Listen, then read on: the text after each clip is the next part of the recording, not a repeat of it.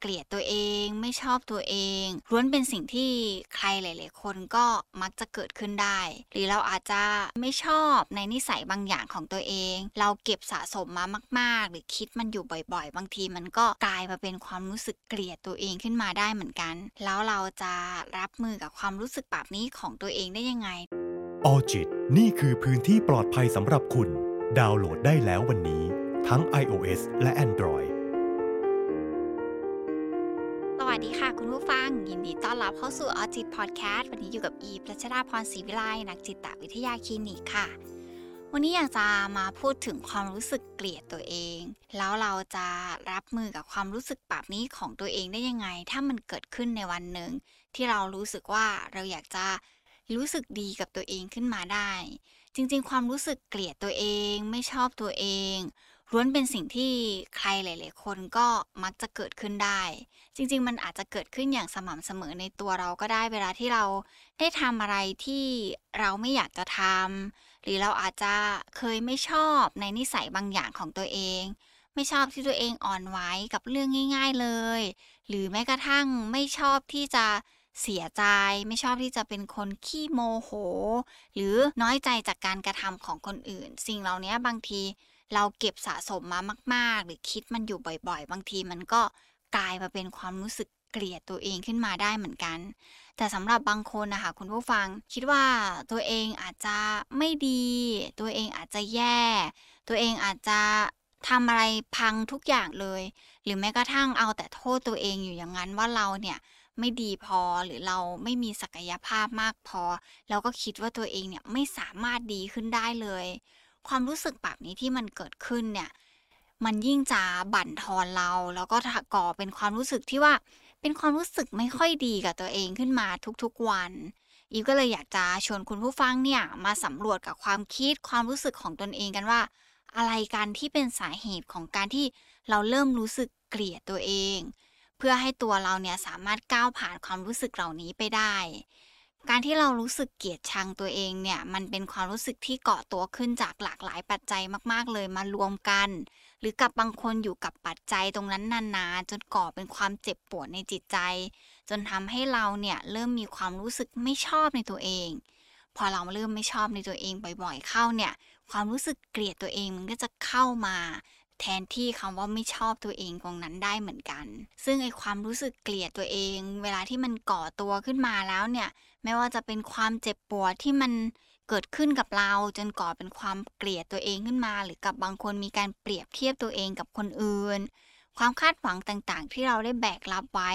หรือแม้กระทั่งการพัฒนาตัวเองแล้วมันไม่เป็นอย่างที่ตัวเราหวังอะความผิดหวังในตัวเอง บางทีมันก็เป็นปัจจัยหนึ่งที่ทำให้เรารู้สึกเกลียดตัวเองได้เหมือนกัน หลายคนที่มีความรู้สึกเกลียดชังในตัวเองเนี่ยมักจะเคยผ่านเรื่องราวที่มันเลวร้าย หรือมีประสบการณ์บางอย่างที่มันเจ็บปวดในอดีต ไม่ว่าจะเป็นการถูกล่วงละเมิดทางเพศ การถูกทำร้ายร่างกาย การถูกทำร้ายทางด้านจิตใจ หรือแม้กระทั่งการถูกทอดทิ้งเอง สิ่งเหล่านี้เนี่ยบางทีมันเป็นความรู้สึกที่มันผันแปรมาเป็นความเกลียดตัวเองได้ แต่เมื่อประสบการณ์ต่างๆ เนี่ย มันทำให้ตัวเรามองบางอย่างเปลี่ยนแปลงไป รู้สึกว่าโลกนี้ไม่ค่อยปลอดภัย แต่มองรอบๆตัวไปแล้วเนี่ย ก็รู้สึกมีแต่ความอันตราย แล้วก็คิดไปเองว่าตัวเราเองเนี่ยไม่มีค่าพอในการที่จะถูกลากหรือไม่เป็นที่ต้องการ ความรู้สึกเกลียดตัวเองก็อาจจะก่อตัวขึ้นมาได้เช่นกัน กับบางคนเนี่ยอาจจะรู้สึกผิดหวังกับสิ่งที่ตั้งใจไว้ นี่ก็เป็นปัจจัยหนึ่งเหมือนกันที่มัน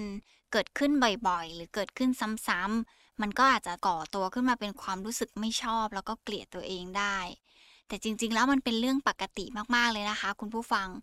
ทุกๆ คนเนี่ยจะต้องเจอกับความผิดหวัง แล้วก็ทุกๆ คนเนี่ยจะต้องเผชิญกับอะไรที่มันไม่สมหวังดั่งใจกับทุกๆ อย่างอยู่แล้ว การที่เราจะอยากเป็นคนที่ถูกยอมรับ จึงพยายามทำทุกอย่างให้มันออกมาเป็น สิ่งที่เรียกว่าดีที่สุด ไม่มีข้อบกพร่องเลย แต่บางครั้งเราก็มักจะคาดหวังเกินไป หรือคาดหวังเกินกว่าสิ่งที่ความสามารถเราเนี่ยจะสามารถทำได้ เวลาที่เราทำไม่ได้ดังใจเนี่ย เราก็จะรู้สึกว่ามันคือโอ้ผิดหวังจังเลย เจ็บปวดจังเลย ไม่ชอบความรู้สึกแบบนี้ของตัวเองจังเลยพอเราล้มเหลวซ้ำๆผิดหวังซ้ำๆจนหลาย ๆ ครั้งเราก็รู้สึกว่า เราไม่อยากคาดหวังกับตัวเองละ เรานี่มันดูไม่เก่งไม่มีค่า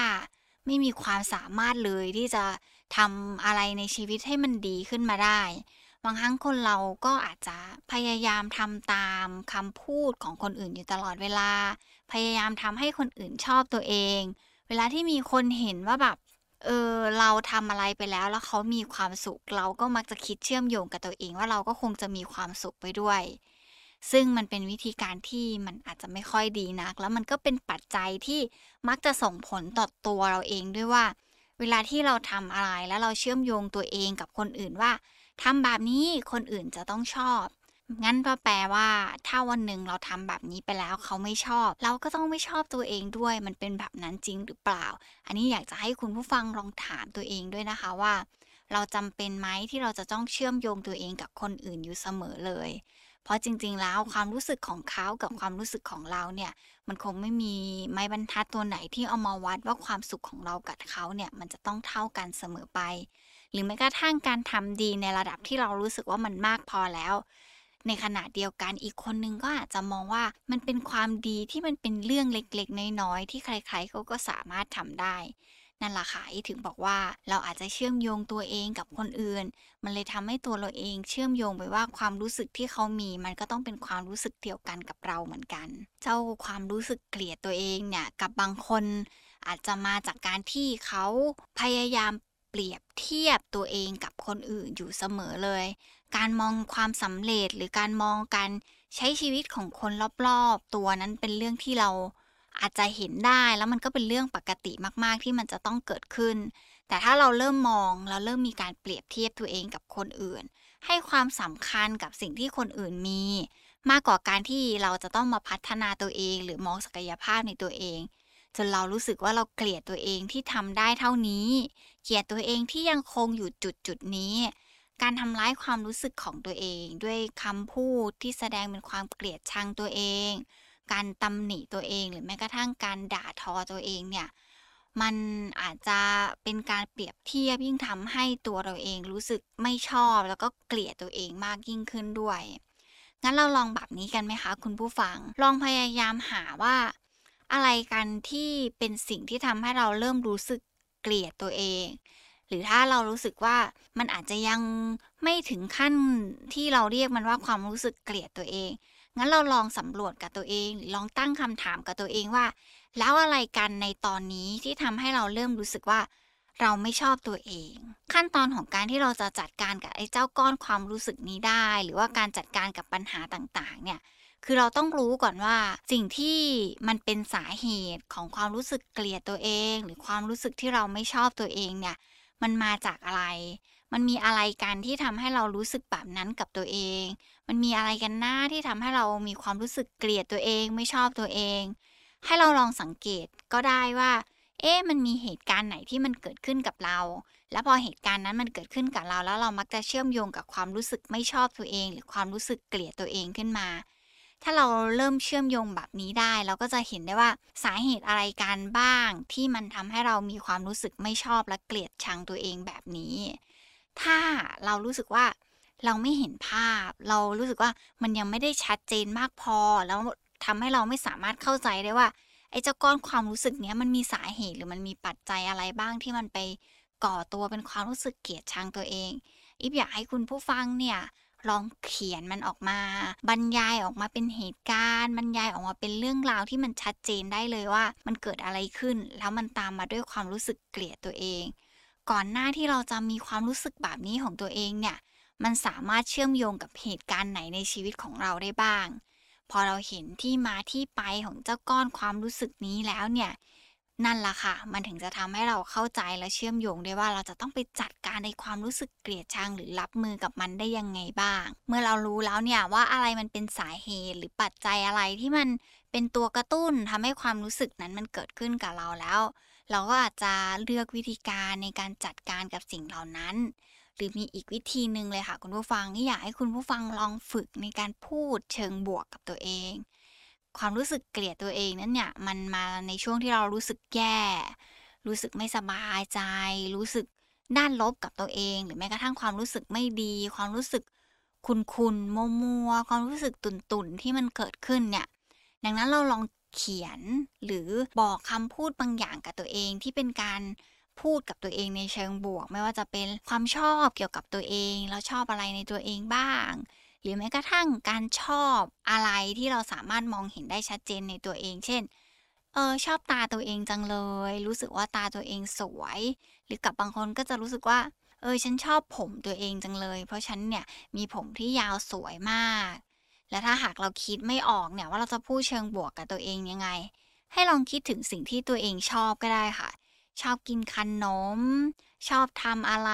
ที่มันเป็นกิจกรรมแล้วเราทำมันไปแล้วเรารู้สึกดี ให้เอาสิ่งที่เราชอบเหล่านั้น หรือแม้กระทั่งคำพูดอะไรก็ตามที่เรารู้สึกว่า เราฟังแล้วเรารู้สึกใจพองโต แล้วเรารู้สึกดีกับคำพูดเหล่านั้นจังเลย เอามาเขียนติดไว้เลยค่ะ คุณผู้ฟัง ในมุมที่เราสามารถมองเห็นมันได้ ตื่นเช้ามาถ้าเราตื่นมาพร้อมกับการมองเห็นสิ่งดีๆคำพูดดีๆ ที่มีกับตัวเองเนี่ยมันก็เป็นการทำให้ตัวเราเอง ได้เพิ่มพูนความรู้สึกดีๆ ประสบการณ์ดีๆ กับตัวเองมากขึ้นด้วยเช่นกัน แต่หากความรู้สึกเกลียดตัวเองเข้ามาในสมองเมื่อไหร่แล้วเนี่ยให้เรานึกถึงข้อดีที่เราจดไว้ หรือแม้กระทั่งคำพูดดีๆ ที่เราพยายามเขียนบอกตัวเอง แล้วก็ติดข้างฝาไว้ตรงนั้น มากไปกว่านั้นเลยเนี่ย ถ้าเรารู้สึกว่ามันยากจังเลย ที่เราจะต้องแบบอยู่คนเดียว แล้วก็ทำให้ตัวเราเองเริ่มรู้สึกเกลียดตัวเองน้อยลง หรือหามุมดีๆ ให้ตัวเอง คิดคำพูดในเชิงบวกให้ตัวเอง มันก็ยังรู้สึกยากจังเลยในการที่จะผ่านไป อีกวิธีการหนึ่งเนี่ยอิบรู้สึกว่ามันเป็นวิธีการที่อาจจะไม่ได้ทำให้ความรู้สึกเกลียดตัวเองมันหายไป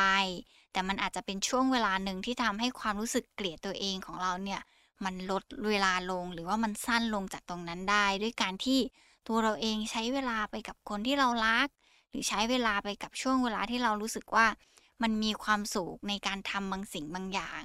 พอเราได้ทำอะไรหรืออยู่กับใครที่เรารู้สึกดี รู้สึกแฮปปี้ไปกับมันเนี่ยบางทีมันก็ทำให้เราลืมช่วงเวลาที่เราเกลียดชังตัวเอง หรือสามารถแบบลดช่วงเวลาในการที่เราเกลียดตัวเองลงได้ อีกอย่างหนึ่งเลยเนี่ยที่มองเห็นว่ามันเป็นเรื่องสำคัญมาก ๆเลยก็คือ คุณผู้ฟังที่มีความรู้สึกเกลียดชังในตัวเอง บางทีเราอาจจะต้องเรียนรู้ในการเห็นอกเห็นใจในตัวเองบ้าง คนที่มีความรู้สึกเกลียดตัวเองเนี้ยบางทีมันเกิดจากความผิดพลาด หรือบางทีมันเกิดความผิดหวัง แล้วเราก็มักแต่โทษตัวเองว่าเราเป็นคนผิด กดดันตัวเองว่าเพราะอะไรถึงทำได้แค่นี้ หรือแม้กระทั่ง ฉันเป็นคนที่ดูล้มเหลวจังเลย ผิดหวังในตัวเองมากๆเลย แต่การที่เราหันมาเห็นอกเห็นใจในตัวเอง ยอมรับว่าความผิดพลาดนั้นนะเป็นเรื่องที่สามารถเกิดขึ้นได้กับทุกคน รวมไปถึงตัวเราด้วยเนี่ยมันจะทำให้ตัวเราเวลาที่เกิดเป็นความผิดพลาดหรือเกิดเป็นความล้มเหลวขึ้นมาอีก เราก็จะได้เรียนรู้ว่า สิ่งที่มันเกิดขึ้นมันก็แค่ต้องปรับปรุง ก็แค่ต้องพัฒนาตัวเองในครั้งต่อไป เพื่อไม่ให้มันเกิดข้อผิดพลาดตรงนี้อีก การโทษตัวเอง การเปรียบเทียบตัวเอง หรือแม้กระทั่ง การด่าทอในตัวเองเนี่ยบางทีมันบั่นทอนความรู้สึกเราจนทำให้เราไม่ชอบในตัวเอง พอเราเริ่มไม่ชอบในตัวเองในช่วงเวลาหนึ่งมาก ๆแล้วเนี่ยกับบางคนก็จะเริ่มไม่ชอบ แล้วก็เกลียดตัวเองขึ้นมาได้ทันทีเลย แต่จะบอกแบบนี้อะค่ะ คุณผู้ฟังว่าจริง ๆ เวลาที่เรารู้สึกเกลียดตัวเอง ก่อนที่เราจะจัดการกับความรู้สึกตรงนั้นได้เนี่ยเราต้องเชื่อมโยงให้ได้ก่อนว่ามีอะไรบ้าง ที่มันก่อเป็นความรู้สึกที่ทำให้เราเกลียดตัวเองได้ สาเหตุที่มาที่ไปหรือมันมีเหตุการณ์ไหนที่ทำให้เราเชื่อมโยงกับความเกลียดตัวเองได้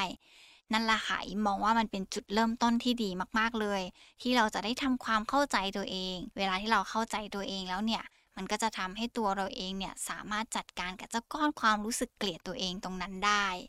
คุณผู้ฟังลองนำวิธีการที่อิมมัมมาเล่าให้ฟังในวันนี้เนี่ยแล้วก็ลองมาแบ่งปันหน่อยนะคะ ว่าหลังจากที่เราได้ลองเชื่อมโยงกับตัวเองแล้วเนี่ยมีอะไรบ้างที่มักจะก่อให้เกิดเป็นความรู้สึกแบบนี้ มากไปกว่านั้นเลยเนี่ยอยากให้คุณผู้ฟังลองแบ่งปันหน่อยนะคะว่า วิธีการไหนบ้างที่คุณผู้ฟังช่วยให้ตัวเองสามารถ ลดหรือค่อยๆทำให้คำว่าเกลียดตัวเองมันค่อยๆ บางเบาลง วันนี้ขอบคุณมากๆเลยนะคะ ที่รับฟังไว้เจอกันใหม่ EP หน้า สวัสดีค่ะ